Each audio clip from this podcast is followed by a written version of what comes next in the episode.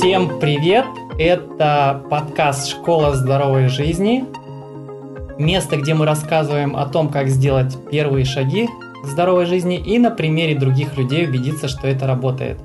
Это у нас э, пятый эпизод, если я не ошибаюсь. Я уже начинаю сбиваться со счета, сколько мы их записываем. Пятый, пятый. А, сегодня верно. у нас тема, да, тема общения – это пищевая пауза. А, со мной вместе, как обычно, Александр Константинов. Привет, Саш. Приветствую, Максим. А, меня зовут Максим Зиновьев, и в гостях у нас Анна Зименская. Привет, Анна. Приветствую. Спасибо большое, что пришла, а, и спасибо всем, кто нас сегодня слушает. Тема, и как я уже говорил, пищевая пауза, но, пожалуй, начнем с того, что ты немножко расскажешь о себе и о своем бэкграунде, а может, о каких-то проектах, хобби, работе. Благодарю. А, меня зовут Анна Зименская. Я по образованию врач, врач-педиатр, гастроэнтеролог, окончила Московскую медицинскую академию по специальности лечебное дело. А, всегда а, мечтала широко работать в медицине. Для меня была проблема определиться со специальностью.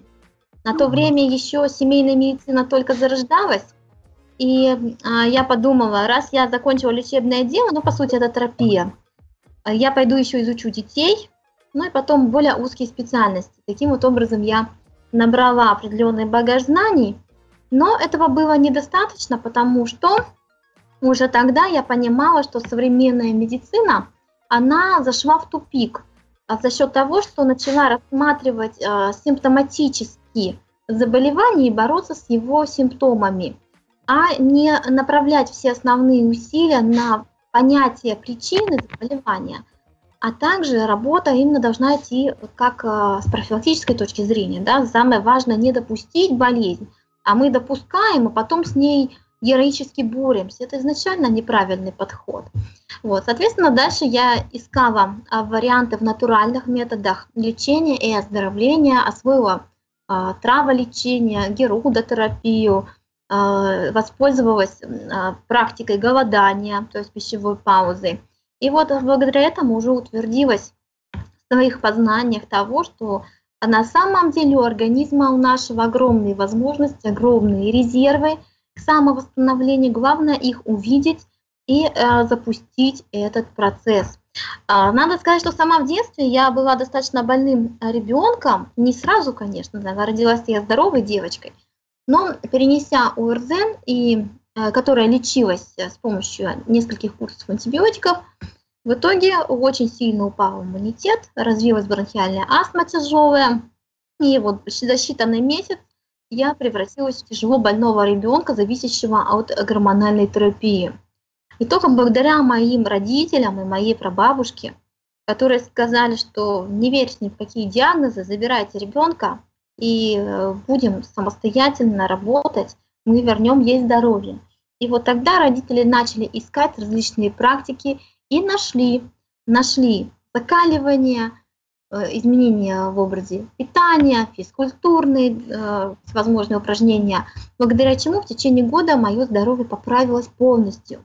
И, видимо, вот эти мои э, перипетии в больницах, они где-то там засели в детской психике, и мне очень хотелось уже тогда, когда я стала немножко осознаннее – вырасти и обязательно уйти в медицину и помогать людям, а, относиться к людям человечно, а помогать восстановить вот эти внутренние возможности организма. Что, собственно говоря, я и сделала. Правда, отучившись э, в институте, э, мое стремление к натуральным методам оздоровления, оно немножко так поутихло, потому что система, она засасывает, и когда ты столько времени, столько лет тратишь на фармакологию – а, конечно, начинаешь ей увлекаться. Но интересные ситуации в собственной жизни, в собственном здоровье вернули меня на путь истинный, и э, я вернулась к тому, э, о чем я мечтала и что считала важным и действенным. Удивительно, но вот э, один раз я заболела, но не заболела, а после поездки в Тверскую область за клюквой на болото, а, я привезла с собой крапивницу жутчайшую, контактную. Я не могла дотронуться до тела, тут же пузыри, вот зуд возникал. И так три месяца я мучилась. Я пила самые лучшие препараты антигистаминные. Я заваривала себе самые лучшие травки. Все, что только могла сделать тогда, ничего не помогало. И вот я помню этот день, когда я такая сижу сама с собой думаю, Аня, ну что ты мучаешься? Мне не надоело ли тебе вот вообще этой крапивницей заниматься? Я это я, крапивница это крапивница. Ко мне она отношения никакого не имеет, если я так посчитаю. Я взяла стакан воды, э, была внутренняя уверенность в том, что я здорова, что крапивница будет со мной или не будет, вообще никакого отношения не имеет. Я на нее глубоко плюнула и э, выпила эту водичку. На следующий день я один день поголодала, и все, мою крапивницу как рукой сняло. И для меня это был очень такой показательный момент, насколько, пси- решая вопрос с точки зрения психологии, э, насколько поднимая внутри себя уровень осознанности и а, взятия на себя ответственности за здоровье, мы можем ну, просто колоссальным образом изменить ход событий и достигнуть очень хороших результатов и оздоровления. Вот такая история. Спасибо, Анечка. Прям все так много рассказала. Я очень с тобой согласен, у меня у самого аллергия. Э, Вот сейчас прям я просто точно так же, э, просто меньше ем вареного, там э, перешел на фрукты, и как-то у меня она очень, очень слабо, слабо проявляется, даже, можно сказать, практически не проявляется. Вот, так что я с тобой согласен на все сто процентов. Кстати, и, я тоже по э, две копейки вста- вставлю. А у меня у, ре- у ребенка а, достаточно долгое время проблемы с аллергией, и мне тоже будет интересно, наверное, послушать. Но я как бы уже услышал, услышал, что да, а, а- а, что пищевая пауза это такая вот возможность, да, хотя, может быть, это от той же самой аллергии избавиться, правильно? Это хороший, да, а, способ, а, скажем так, один из способов, который может помочь. Но а, зачастую не стоит э, полностью полагаться на какой-то один метод. Оптимально использовать в комплексе, просто один метод может доминировать, остальные должны поддерживать. Ну и вот, кстати, от аллергии очень часто помогает именно обливание холодной водой. Я вот когда а, болела в детстве, как раз была эта астма, и а- аллергия на многие-многие продукты возникла после антибиотикотерапии. Но вот меня поливали холодной водой по системе Толкачева каждые два часа, когда я болела. Когда я не болела, то 3-4 раза в день. И вот в течение года Интересно. симптомы как рукой сняло. Мало того, что в своей практике я тоже вижу такие результаты, когда а, девочки, мальчики а, болеют э, аллергическими диатезами, и родители их начинают обливать. В течение полугода, как правило, нейродермит и дерматит уходят полностью. Так что здесь большие возможности. Ну, вот я занимаюсь моржеванием Это только, вообще. это только об- обливанием или еще что-то сов- совместно с этим? Извини, Саша, перебил. Да, но вот а, на практике у меня есть случаи, когда только обливание, когда не меняется питание. Так же, как вот если почитать а, систему Никитиных, знаете, такие были педагоги, да, у которых многодетная семья, которые занимались физкультурой и закаливанием. И у них, у деток, а, двухгодок, практически у всех детей был сильный очень диатез. Мокнутями, а, с корочками, ничего не помогало. Но питание они не меняли. У них на то время не было знаний и полной информации, что можно еще с помощью питания достичь результата. Но вот благодаря тому, что они э, активно занимались физкультурой, не кутали ребенка и были холодные ванночки, холодные обливания, к году и после года диатезы полностью проходили, и их дети вообще не болели. Но а, с помощью а, комплекса, то есть не просто с обливанием, а с помощью комплекса каких-то мероприятий, а, здесь можно достигнуть эффекта быстрее и достовернее и надежно. А комплекс Понятно. заключается в том, что питание, физические нагрузки и плюс обливание. Либо, за- либо прям плавание в холодной Да, воде, Да, ледяной ну воде, раз мы заговорили об аллергии, прям могу дать определенные рекомендации, которые здесь вот действительно хорошо работают. Давай. Обливание холодной водой работают великолепно. Но чтобы это было именно выражено, надо хотя бы 3-4 раза в день обливать ребенка холодной водой. Вот. Один день минимум будет эффект, просто он будет отсроченнее. Когда А более с часто, головой обливать? э, в идеале с головой. Но если вы сейчас вынуждены куда-то бежать на улицу срочно, там холодный ветер, соответственно, можно пропустить обливание с головой, облить просто тело, если там длинные волосы и некогда эти волосы высушить. Но лучше с головой обливать. Помимо обливания, это, конечно, различные виды физкультуры, в том числе силовые нагрузки, которые помогают токсины через кожу вывести и ускорить обменные процессы. Третий очень важный момент – это, конечно, питание. Когда мы исключаем или существенно уменьшаем молочные продукты, которые являются главным аллергеном у детей первого года жизни, исключаем глютен, рожь, ячмень, пшеница, овес и э, убираем э, предполагаемые аллергены. Очень часто это бананы, очень часто кунжут, подсолнечник, кокосовое масло. А, что еще? Ну, понятно, что красные бывают. Фрукты, овощи типа томатов, черешня, абрикосы, курага. Очень часто тоже провоцируют аллергические вот эти состояния. Никак самостоятельный аллерген. Вообще настоящая аллергическая реакция, аллергия бывает крайне редко. Как правило, все вот эти диатезные проявления – это следствие нарушения работы кишечника, а, нарушения флоры кишечника, воспаления стенки тонкого кишечника, нарушения работы желчевыделительной системы поджелудочной. Как только вот эта система пищеварения э, станет нормально работать, то аллергические все проявления уйдут автоматически. Поэтому здесь нам нужно, с одной стороны, разгрузить э, продукты питания, давать более мягкие, э, которые не дают срыва пищеварительной системе, не нагружают ее. А с другой стороны, нам помогут э, различные травы, травяные сборы, э, препараты натуральные, которые помогают улучшить функцию желчеотделения и улучшить работу поджелудочной железы. Вообще, и китайская медицина, и тибетская медицина говорят о том, что все аллергические проявления, полинозы, дерматиты, астма и так далее – они взаимосвязаны с нарушением работы поджелудочной железы именно.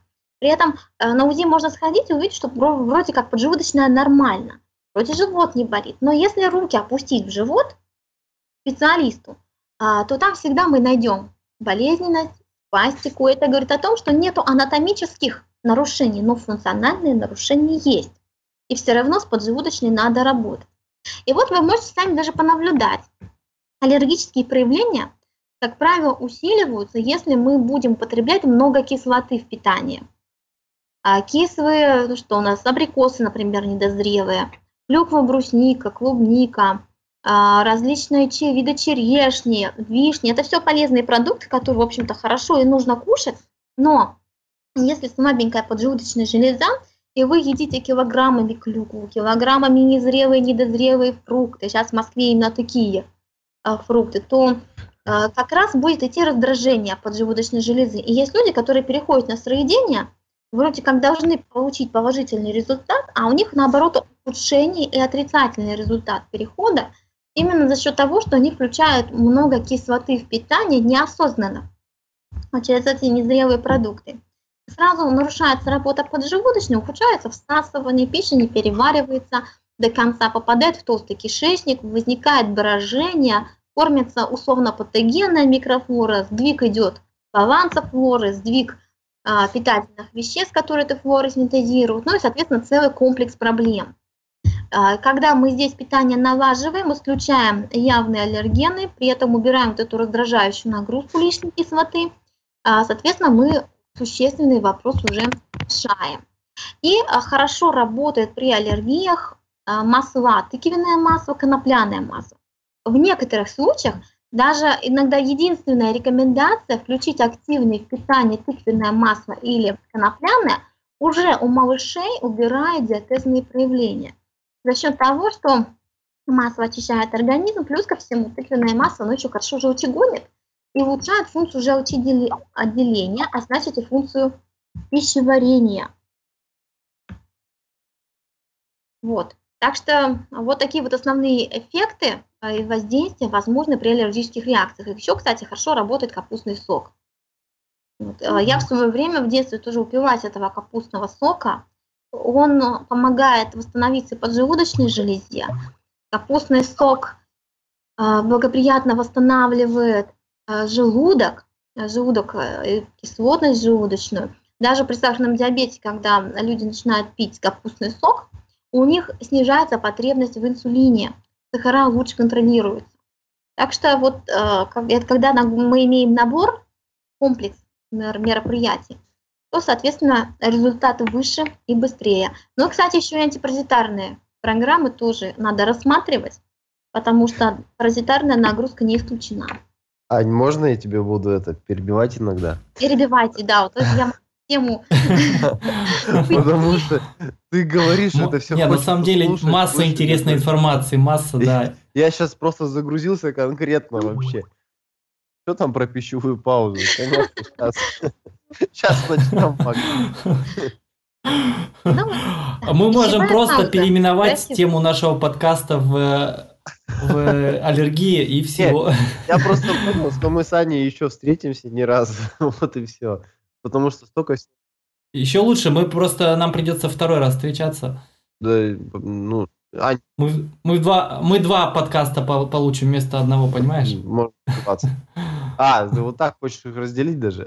В общем, мне все почти понятно. Я понял, что, что, да что я, блин, слишком много понял. Реально хочется сразу задавать вопросы, а сразу не получается и все. Так, у тебя есть дети, да? Сколько им лет?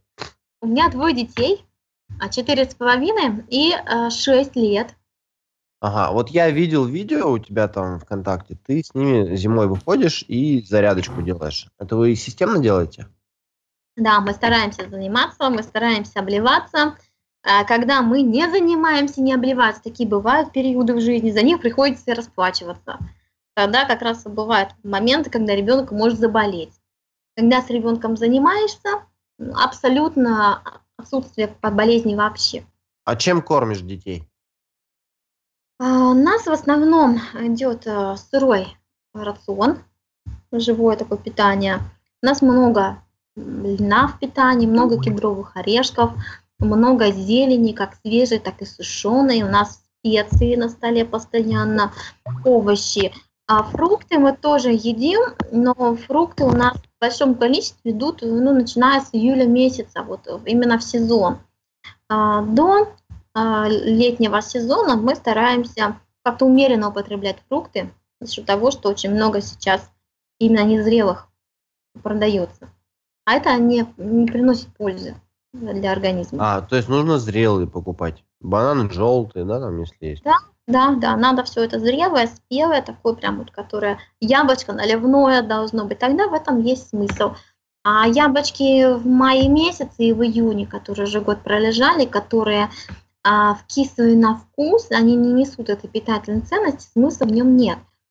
Собственно говоря, тоже ошибка такая сыроедения, когда люди начинают э, переходить на сыроедение и пускаются вот в эти вот супермаркетные фрукты, которые представляют из себя полупластик и кислоту дополнительную, конечно, здесь уже э, ни о какой пользе не приходится говорить. Анна, а, а, один короткий вопрос. Действительно, э, вот сейчас многие, наверное, думают, неужели дети действительно не болеют? Вот э, у меня, я, думаю, и у многих людей за зиму э, миллион раз про, проболеют простудными заболеваниями. У тебя действительно бывают э, ну, такие зимы, когда ребенок мало болеет или совсем не болеет простудными да, заболеваниями? Да, такое бывает. Мало того, что я не одна, у меня есть и миры э, знакомых людей, которые э, наверное, прерывалась связь, тут звонок у меня прошел. А, не только в моей ситуации такое явление имеется, но и знакомых, которых э, исключены пирожки, булочки, вот такие вот видеообразующие продукты в питании детей, и у них тоже дети практически не болеют. В моей семье бывают случаи заболеваний ОРЗ, а, ну, зачастую это на Новый год, когда мы разрешаем своим детям какие-то вольности в отношении вкусняшек. Конфетки они могут съесть, или булочки какие-то могут есть. Но это больше связано с какими-то социальными да, вопросами, для того, чтобы у них не было какого-то внутреннего барьера, когда мы ходим в гости и так далее. Но уже, кстати, дети с осознанностью, они, они видят, видят причину следствия, там поели на празднике конфеток, шоколадок, еще чего-то раз, нос застарел mm-hmm. прямо на следующий день или дня через два, они уже видят эту связь и сами начинают отказываться от этих продуктов. Так вот, как когда здорово. у нас... Да, да. Продолжаем. Да-да-да. Так что, когда отсутствуют эти продукты питания, практически большинство детей а, существенно снижают уровень заболеваемости или вообще перестают болеть. Но панацеи, к сожалению, нет полной. И не всегда такое бывает. Есть дети из семьи, которые придерживаются здорового питания, продуманной диеты, но у них не получается, они все равно болеют. Как правило, это связано с тем, что сильно снижается иммунитет, и люди забывают о других методах. Например, о прогулках на свежем воздухе, о э, необходимости закаливания, потому что очень много детей в мегаполисах, они просто от дома до садика едут на машине и обратно, они не гуляют. У меня был интересный случай, ребенок моих знакомых, он практически весь год проболел, он ходил на два дня в школу, потом две недели дома лежал, и так весь учебный год. И я им говорю, давайте закаливаться, давайте подвигаемся. Ну, как-то все это странно смотрится. Ну, начнешь обливать, и ребенок заболеет. На нормально мыслящему человеку кажется, что это вообще как-то нереально. Но в итоге через год они ко мне пришли и говорят, Аня, делай, что хочешь, мы готовы на все. И вот мы, ребенок, у ребенка была температура, ВРЗ, уже 38,5, мы начали его обливать холодной водой. А, через два дня температура снизилась мы начали делать зарядку дома по 15-20 по 20 минут с постепенным наращиванием и времени, и нагрузки. Через две недели ребенок потихонечку наращивал активность физическую на улице. Мама купила мячик и с ним ходила, и час активных движений не в день у него всегда был. И вот с того момента, как мы его первый раз облили, он больше ни разу не заболел в течение года, ни разу. Прошел год, и в ноябре месяце меня опять приглашают к ним в гости. Говорят, ты знаешь, у нас ребенок заболел. Я говорю, ну и рассказывайте, почему он заболел. Они не знают. Но я с ними поговорила, пообщалась, и оказалось, что они просто-навсего забыли ходить на улицу. И месяца два уже не гуляли. Соответственно, ребенок... А ребенок как, сам-то не хочет разве на улицу выходить? Вот он заперти дома сидит, что ли? Как так? Ну, одно дело выйти самому на улицу и там походить, побродить, это одно. А целенаправленная физическая культура, да, зарядка, это другое. Это все равно, что женщина вместо физкультуры будет бегать по шопингу. Сколько там ребенку лет? Уже третий классник был. Ну, я в 80-е родился, я помню, мы всегда на улице проводили все это время. Может, сейчас время другое, я не знаю. Сейчас время, ну вот я смотрю, многие люди в мегаполисах, они боятся детей своих отпускать, да, и вместе с ними ходят. Сейчас существенная такая проблема ограничения. Даже вот элитные районы Москвы, я тоже не понимаю, честно говоря, их элитности, потому что там сплошная автопарковка, и вообще нет возможности детям где-либо заниматься и погулять, кроме как двухметрового клочка газона. Ну, зато дорого квартиры стоят. Дорого. Я вот, знаешь, я вот сейчас переехал в дом, вот тут забор огражден, и я с удовольствием ребенка отпускаю, то есть мне не страшно, что он куда-нибудь там что-нибудь случится, тут я все знаю. Единственный колодец я его закрываю, а так вот все, она бегает здесь на улице у меня. Я так понял, ты тоже в доме живешь, да? А, я тоже живу в загородном доме в Подмосковье, а, тоже великолепный вариант, потому что дети действительно много гуляют с утра до вечера не на улице, в безопасности.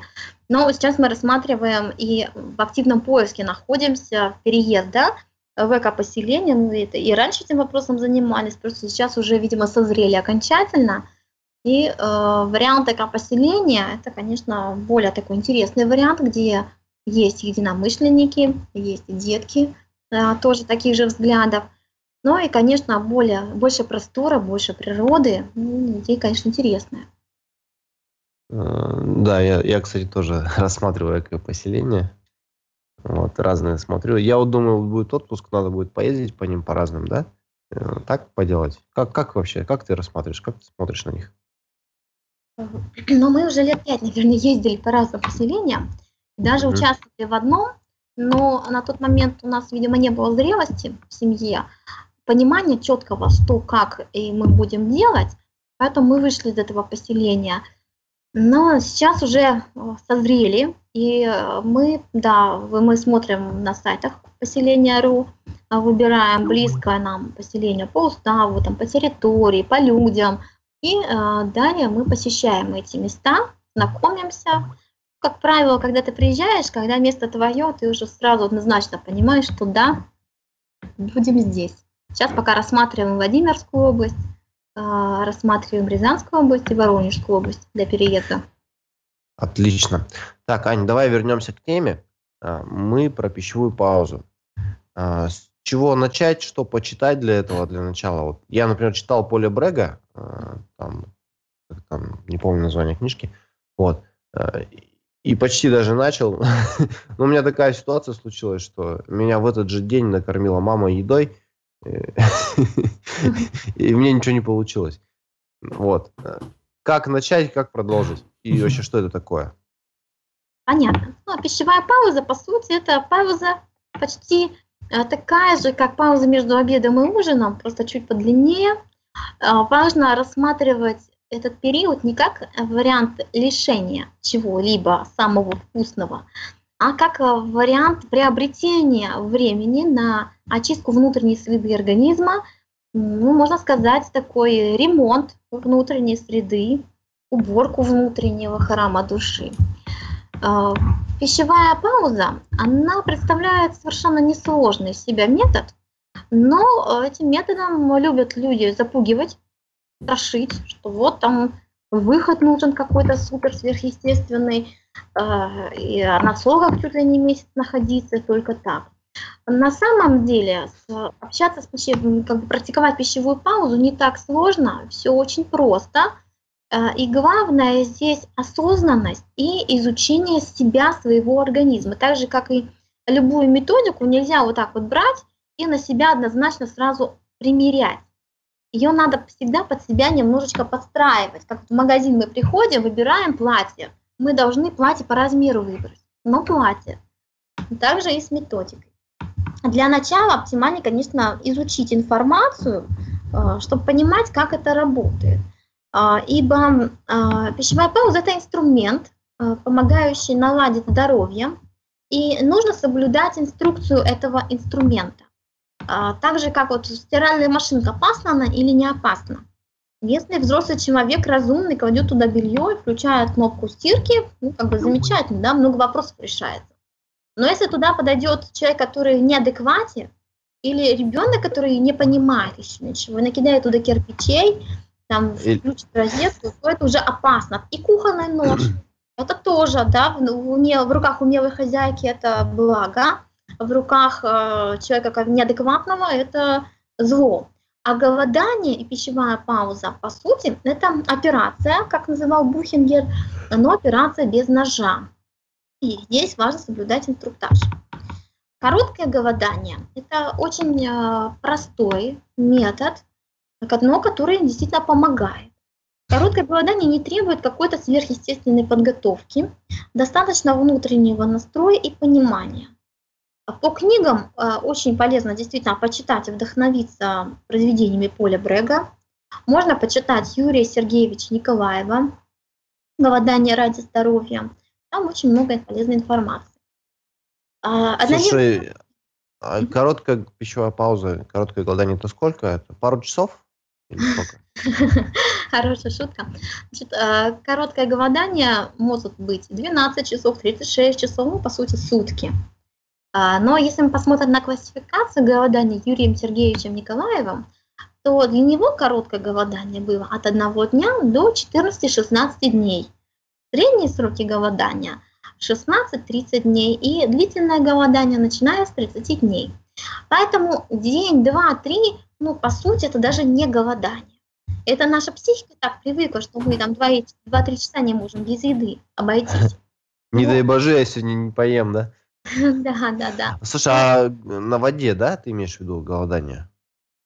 Голодание может быть разное. Классически голодание делится на водное и сухое голодание.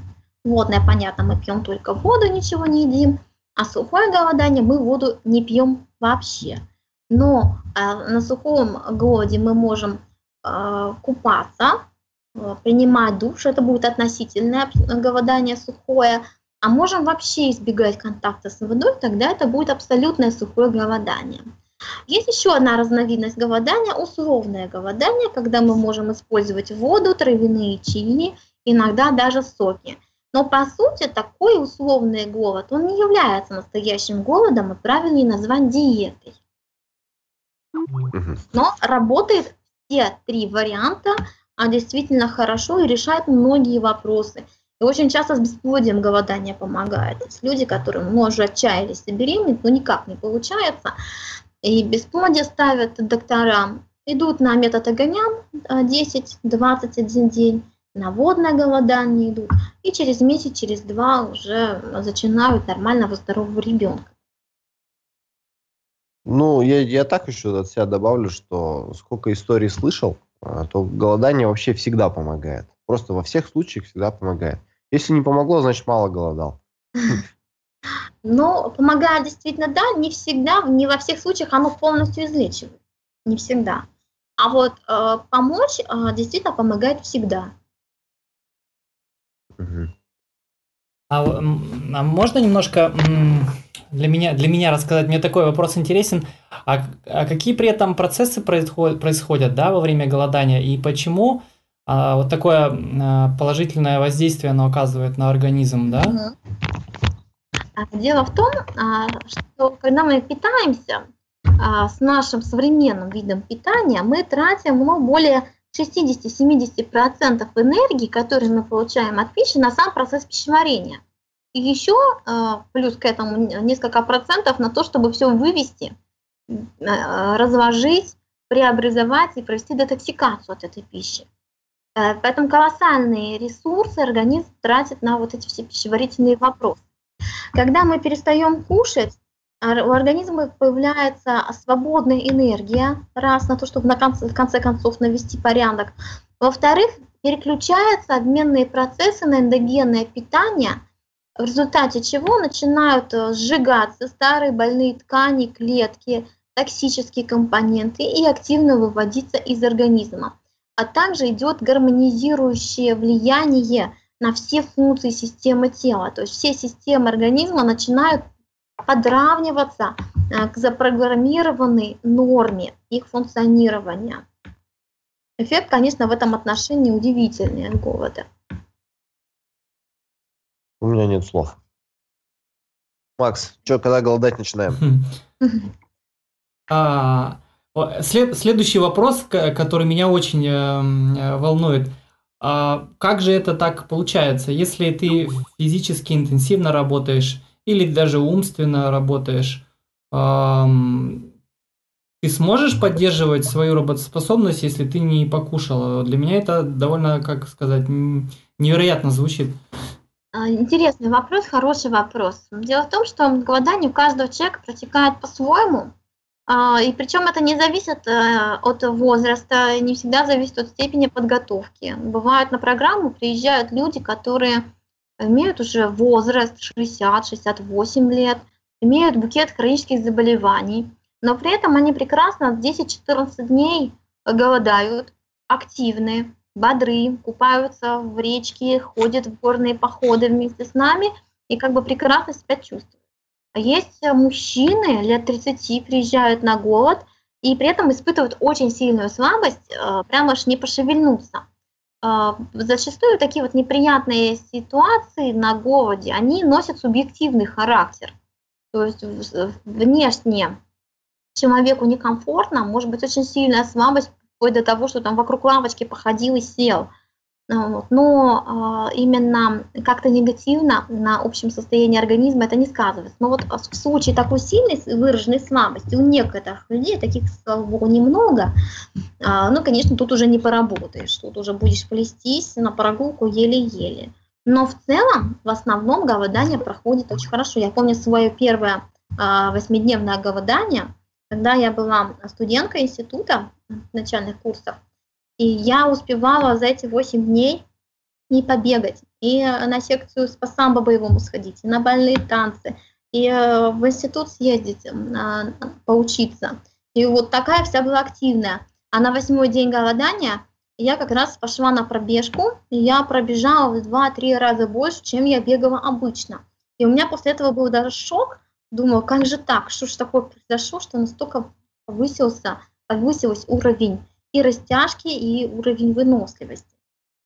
Вот. Но возможны разные варианты сценария. Для тех людей, которые начинают во время голодания испытывать э, слабость, снижение сил, то, но вынуждены работать, то здесь можно предложить условное голодание по Марвел Гашак огоням, когда эти симптомы ну, практически не выражены. Угу. Ну, понятно. Я прям тоже не знаю, что сказать. Настолько все подробно. А, Аганян. Я что-то помню, она Аганян. А, ну да ладно. Вот. И, значит, давай тогда, Ань, пошагово. А, вот я решил почистить организм. А, что мне нужно сделать? Взять книжку почитать сначала? Да, если это в первый раз происходит. Решили первый раз поголодать. На первый раза а, лучше брать однодневное голодание, не надо сразу там в 10-20 дней. Почему? А, потому что зачастую люди склонны сомневаться. Где-то чего-то не ну, кольнуло или вот как голова заболела, люди уже начинают думать, страшилки себе накручивать. И это большая ошибка. Поэтому оптимально из короткого голодания начать для того, чтобы изучить реакцию своего тела, для того, чтобы понимать, что и как реагирует. Кстати, загвоздка здесь еще проявляется и в том, Э, что самые такие неприятные симптомы от голодания, они как раз появляются на вторые третьи сутки, когда человек только начинает ходить голодание, и э, человек это очень сильно пугает, ему кажется, что так все время будет, или он вообще умирает. Э, поэтому голодание некоторых людей отталкивает. Когда мы решили э, голодать один день, э, мы можем подготовиться очисткой кишечника, можем не подготавливаться. Вот, например, Поль Брек, он не рекомендовал особенно проводить очищение кишечника э, с помощью очистительных клизм и сорбентов. Но у него там были длительные, не длительные, а, а длительные курсы однодневного голодания, прежде чем он подходил к более длительным срокам голода. Вот в нашем случае мы можем воспользоваться слабительным, например, воскресенье решим голодать, то сегодня вечером мы можем выпить слабительное, либо касторовое масло, либо сульфат магния, где-то часиков 4-5 вечера. Как раз до 9 закончится очищение кишечника, на утро встанем, мы уже будем в процессе голодания. Мы можем воспользоваться очищением кишечника непосредственно в день голодания. Утром проснулись, выпили слабительное и вошли в голод. Мне больше нравится первый вариант. А, можно обойтись без слабительного, можно сделать просто очистительную призму либо накануне вечером, либо уже в день голодания с утра. Ну и а, третий вариант – это ничего не делать. Просто войти в голодание с хорошим настроением. А, если человек не имел раньше практики очищения, то, конечно, лучше в голод ходить а, после очистки кишечника, просто приятнее, это будет более свежее дыхание, лучше чувствие, поэтому лучше делать очищение. В день э, голодания мы просыпаемся, обливаемся контрастным душем или холодной водой, э, идем на прогулку, пьем воды сколько, сколько захочется. Классики голодания рекомендовали именно по жажде пить. Не, не 3, не 5 литров, а столько, сколько хочется. Это может быть 2 глотка за день, это может быть литр за день, а может быть и 2 литра за день.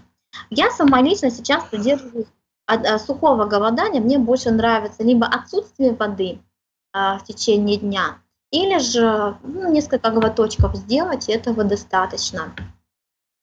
Соответственно, стараться нужно быть как можно больше на воздухе, двигаться активно, чтобы можно было через легкие, через кожу выводить шлаки из организма, таким образом сниза, снимать э, нагрузку э, с почек и желчевыделительной системы.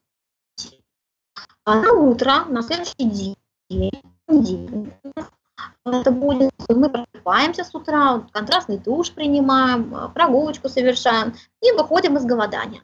Выход из голодания после одного дня, он а, не требовательный.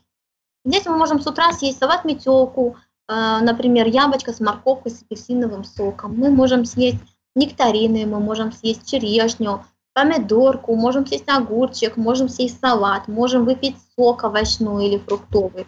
Но у кого, у кого есть аллергия, тут аккуратней с кислотой, опять-таки, да, а во фруктах много кислоты, поэтому будет оптимально э, начинать с кабачка, с кабачкового салата, с огурчика, кабачкового сока, вот э, в таком варианте. Аня, а вот вопрос, вот ты, у тебя медицинское образование, и ты практик такой интересный. Что такое аллергия вообще? Что такое аллергия? Это такой симптомокомплекс, характеризующий э, сбой работы э, иммунной системы э, в результате перегрузки лимфы, неправильной работы кишечника, то есть состояние дырявого кишечника, и нарушение функции желчевыделительной системы. Вот я бы так бы сказала. Ну, ага. Ну, с точки зрения официальной, аллергическая реакция, аллергия – это э, реакция антиген-антитела, то есть выработка э, иммунной системы антител на попадающий в организм антиген, ну, то есть какой-то там продукт. Ну, ну, мне официально не интересно, мне, мне истина больше интересует. Вот, но это следствие, вот это определение официально, это следствие каких-то причин. А вот основные причины я вам рассказала. Это нарушение работы кишечника, нарушение То работы есть если будет, если будет кишечник чистый, если будет лимфа нормально идти, то тогда и аллергии не будет. Правильно понимаю? А, да, и нормально будет работать а, желчевыделительная система, потому что кишечник мы можем почистить, но если пищеварение не нормализовано, то есть желчь не выделяется как надо, поджелудочная не вырабатывает нормальное количество ферментов, этот кишечник все равно будет закисать, потому что пищеварительный процесс в нем не обеспечен. Замечательно. Так, ну что там про голодание? Я, я предлагаю, Саш, очень-очень а, интересно, и я чувствую, Анна может еще пару часов рассказывать, и, и мы можем вопросы продолжать задавать, но, к сожалению, уже 40 минут прошло. Я предлагаю а, немножко продвигаться к завершению, может быть, попросить рассказать э, о полезных ресурсах, книги, сайты, статьи, которые можно почитать на эту тему. И немного Ане рассказать о своих, эм, своих ресурсах. Может быть, есть группа ВКонтакте, я знаю, есть сайт, верно? Что там можно найти, как попасть туда? Угу, благодарю. Э, расскажешь? Да, расскажу. А, мой сайт называется «Потоки здоровья», я на нем выкладываю статьи, на разные темы. Там есть справочная информация размещена, э, есть раздел, именно так и называется, справочная информация, где есть ссылки на разные интересные полезные книги, на интересные сайты информационные. То есть там ну, собрано вот за все пять лет а, последние работы моей, вот э, самого то, что я отобрала лучшего, и интересного, и достоверного, поэтому может, можно пользоваться. А у нас есть э, канал на YouTube, тоже называется «Потоки здоровья». Там есть различные видеоуроки, э, выложены мои лекции в отношении питания, голодания. Тоже можно воспользоваться, посмотреть, изучить. Э, так, ну вот это основное. Также сейчас я нахожусь в состоянии работы над книгой, которая будет называться «Осознанное здоровье», и в ней будут рассмотрены вопросы здорового питания, закаливания, как раз физкультуры, э, грудничкового вскармливания и э, другие смежные вопросы в отношении здоровья всей семьи. Я эту книгу уже пишу э, не первый год, но медленно получается, потому что тоже маленькие дети, я только сажусь за компьютер, тут же кто-то подбегает, но это все на пользу, потому что пока затягиваю публикацию моей книги, приходит опыт – приходит опыт, новый взгляд, э, пазлы в картинку все складываются. И вот сейчас я уже настолько переполнилась, что хочется все это поскорее выложить на бумагу, и чтобы это пригодилось э, людям. Отлично. Да, это я, я замечательно, что ты пишешь книгу. Я знаю, что это очень тяжело. Вернее, я слышал, что это тяжело. вот. Да и, не тяжело. И мы, мы желаем тебе, э, как сказать, чтобы у тебя была, была возможность э, писать эту книжку, чтобы скорее, наконец, она вышла, и люди могли подчеркнуть из нее вот, всю эту информацию, которую ты собирала, да, несколько лет. У меня Спасибо. такое ощущение, что мы так мало поговорили, мне так хочется еще.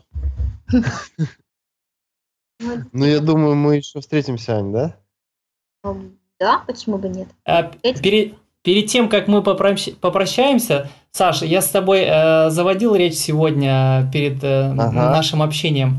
Вот я, я, я вредный человек, я хочу выйти, вы- вывести тебя из зоны комфорта и, и себя, пожалуй, тоже. Я тебя просил, эм, предложил, вернее, чтобы мы каждый свой подкаст не просто посидели на стуле и послушали и подумали, какие мы замечательные, столько нового узнали. Я предложил подвести маленький итог каждому подкасту и, и- и, э, каждому из нас озвучить, резюмировать, что мы из себя почерпнули. Ведь я уверен, за вот эти 40 минут и мы очень много услышали от Анны, и эм, в том числе какие-то очень простые вещи, которые мы можем начать и, или пробовать сделать первые шаги, реализовывать. Так вот, о чем я долго так веду речь. О чем ты э, сегодня узнал и что ты можешь в течение, скажем, следующей недели начать делать, чтобы я тебя в следующую субботу спросил, как у тебя дела. А ты, в свою очередь, спросил меня. Как ты на это смотришь? Ну, замечательно. Давай я прям сразу и начну. Дело в том, что я уже 15 лет моржую. Вот, занимаюсь Мгм. моржеванием, поэтому закаливание лично, лично для меня, оно как бы это норма. Я контрастный душ принимаю, я и буду его всегда принимать. И я сейчас живу в доме, я вообще выхожу утром на улицу и ведро воды на себя выливаю из колодца. То есть, Вот, э, вот молодец. э, но это я давно делаю, мне это, я, я одной- давно понял. С одной стороны выкрутился, да, но с другой стороны ты это делаешь, и, и это так. И, в принципе, это не очень сложно, Да. правда? Саша, могу вам еще предложить подбросить идею. Вот мы сейчас это делаем всей семьей. Когда нет дождя, мы берем спальники, коврики и идем на улицу. Мы спим на улице сейчас под открытым небом. А Дети комары? спят, детки спят на качелях, сейчас нету комаров, А, а это мы у вас там на нет. коврике под деревьями, под яблонями. Вид, конечно, со стороны соседей интересный, но это, это божественный сон, э, действительно какой-то другой. Ты начинаешь ощущать э, природу как родной дом, и уже даже в дом не хочется заходить. В общем, Макс, я сделаю вот это вот. Да, Я замечательно. пару ночей всей семьей переночую. Э, ну, давай так, планирую переночевать, не обещаю. За семью не могу говорить. Вот, ну, по крайней мере, я... Потому один что я, я в следующий раз тебя, тебя спрошу, что ты сделал за неделю. Мне очень понравилась идея вот этого короткого голодания. В принципе, вот единственное, вот я на работе работаю, да, работу работаю на работе. И вот мне вот, если я не поел днем, это прям меня аж трясет, понимаешь? Я настолько зависим от еды. Вот. Единственное, что я делаю, я уменьшаю количество еды, и я сейчас э, перехожу с вареной еды на фруктовую, там, на всякие там огурчики, помидорчики. Забиваю полный желудок, но все равно меня трясет, ты понимаешь? Все равно мне хочется есть. Вот, ну, давай пару дней можно поголодать, Знаете, есть такой секрет, чтобы есть не хотелось. воды попить. Нет, не воды попить. Одна вот воды, наоборот, пить захочется потом. Вы когда покушали, да, оптимальнее заесть орешками, 3-4 орешка взять, скушать. И после этого пол чайной ложки меда в рот положить. А, то есть заканчиваем еду медом. И вот где-то минут через 20 после того, как вы закончили есть, у вас будет интересное ощущение пустота в животе, такой вот легкости в животе, но при этом будет ощущение сытости. М, А и интересно. минут через полчаса еще можно добавить какую-то силовую нагрузку, там, отжаться, с- присесть с отягощением. И вот эта силовая нагрузка тоже меняет метаболизм, соответственно, подконтрольное состояние голода. Замечательно. Максим, а ты что хочешь сделать за эту неделю? Ам, А я, пожалуй, попробую, да, вот это однодневное голодание. Я тоже в течение недели э, физически работаю сейчас. И, честно говоря, меня в небольшой шок, да, приводит мысль о том, что я целый день при этом не буду кушать. Поэтому завтра у меня выходной, и мне не надо будет, да, так сильно физически напрягаться, я попробую завтра это сделать. Э, посмотрим, выживу я или нет, что из этого получится, но в следующий раз я тебе расскажу, как это все получилось. Э, я, я знаю, мне будет нелегко. Я сейчас уже об этом думаю, как же я завтра целый день без еды. Но я буду, пожалуй, пить воду и держ... стараться... Если пить меньше, легко. будет легче.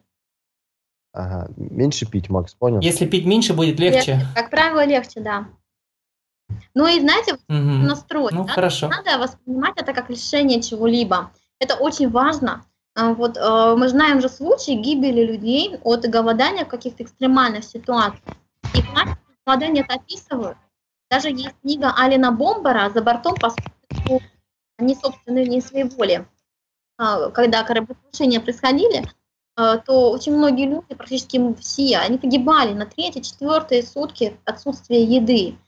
И э, вот этот Ален Бомбер, он начал изучать вопрос, как же так? Вот есть люди, которые в экстремальнейших условиях выживают, когда нет вообще шансов на спасение. А есть люди, которые находятся в лодке, но они на, через 3-4 дня умирают. И непонятно почему. И вот он исследовал, провел свои работы, понял. Потом это в книге написал, что э, э, жертвы кораблекрушений, раскачивающиеся на волнах под жалкие крики чаек, умерли не от голода, не от жажды, не от одиночества, а умерли от страха на третьи, пятые сутки от э, происходящего. Так что э, голодание, когда оно э, вынуждено, оно опасно.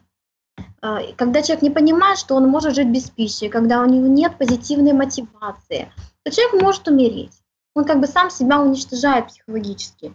Когда голодание добровольно, то мы с вами можем на добровольном голодании находиться 40-60 дней без необратимых изменений в нашем организме. Да? Вот сложно даже себе представить 40-60 дней по разным данным. И еще с плюсом, да, какие-то проблемы уходят. Поэтому психологический настрой, он принципиальный. Поэтому ну, получайте удовольствие от того, что вы делаете. Настраивайтесь позитивно, что вы сильны, что у вас все получится, что это замечательно, что это интересно а запланируйте какую-то творческую работу на этот день. Это важно. Да, да, Сп- спасибо за советы. Я думаю, пригодятся завтра. Я, Макс, а. еще знаешь, у меня вот, я вот до этого Голтиса слушал, Юрий Мороз тоже тут, ну, такие, кого я знаю, по крайней мере, кто голодал там больше 40 дней, э, вот, можешь их тоже посмотреть, их интервью у них тоже брали, тоже, может быть, я смотивирую. Угу, хорошо. Замечательно. Ну что, будем прощаться? Да, Анют, спасибо большое. Очень-очень все квалифицированно, классно так рассказываешь. Мы еще, и думаю, с тобой... Да, я согласен, очень интересно было слушать. Взаимно благодарю за вопросы, за беседу. Да, желаю тебе творческих успехов, там, чтобы все классно, чтобы, чтобы все были здоровенькие. Я так понял, ты людей выводишь из различных состояний, Э, помогаешь им быть здоровыми. Вот я желаю, чтобы у тебя вот прям вот в жилу все всегда шло. Благодарю. Но мы всегда держим курс на здоровье, не на борьбу с болезнями, а все-таки на образ здоровья, на это состояние. Его и достигаем. Отлично. Пока-пока. До свидания. Всем Счастливо. добра. До свидания. Да, спасибо всем, кто слушал. Э, пожалуйста, заходите в нашу группу ВКонтакте. Под этим эпизодом будут обязательно все ссылки или большинство ссылок, о которых шла речь э, в эпизоде. И там будет сайт также на э, контакты Ани Зименской, на ее сайт. И через эти контакты вы при желании можете даже с ней пообщаться. Еще раз всем спасибо, здоровья вам и пока. пока, пока.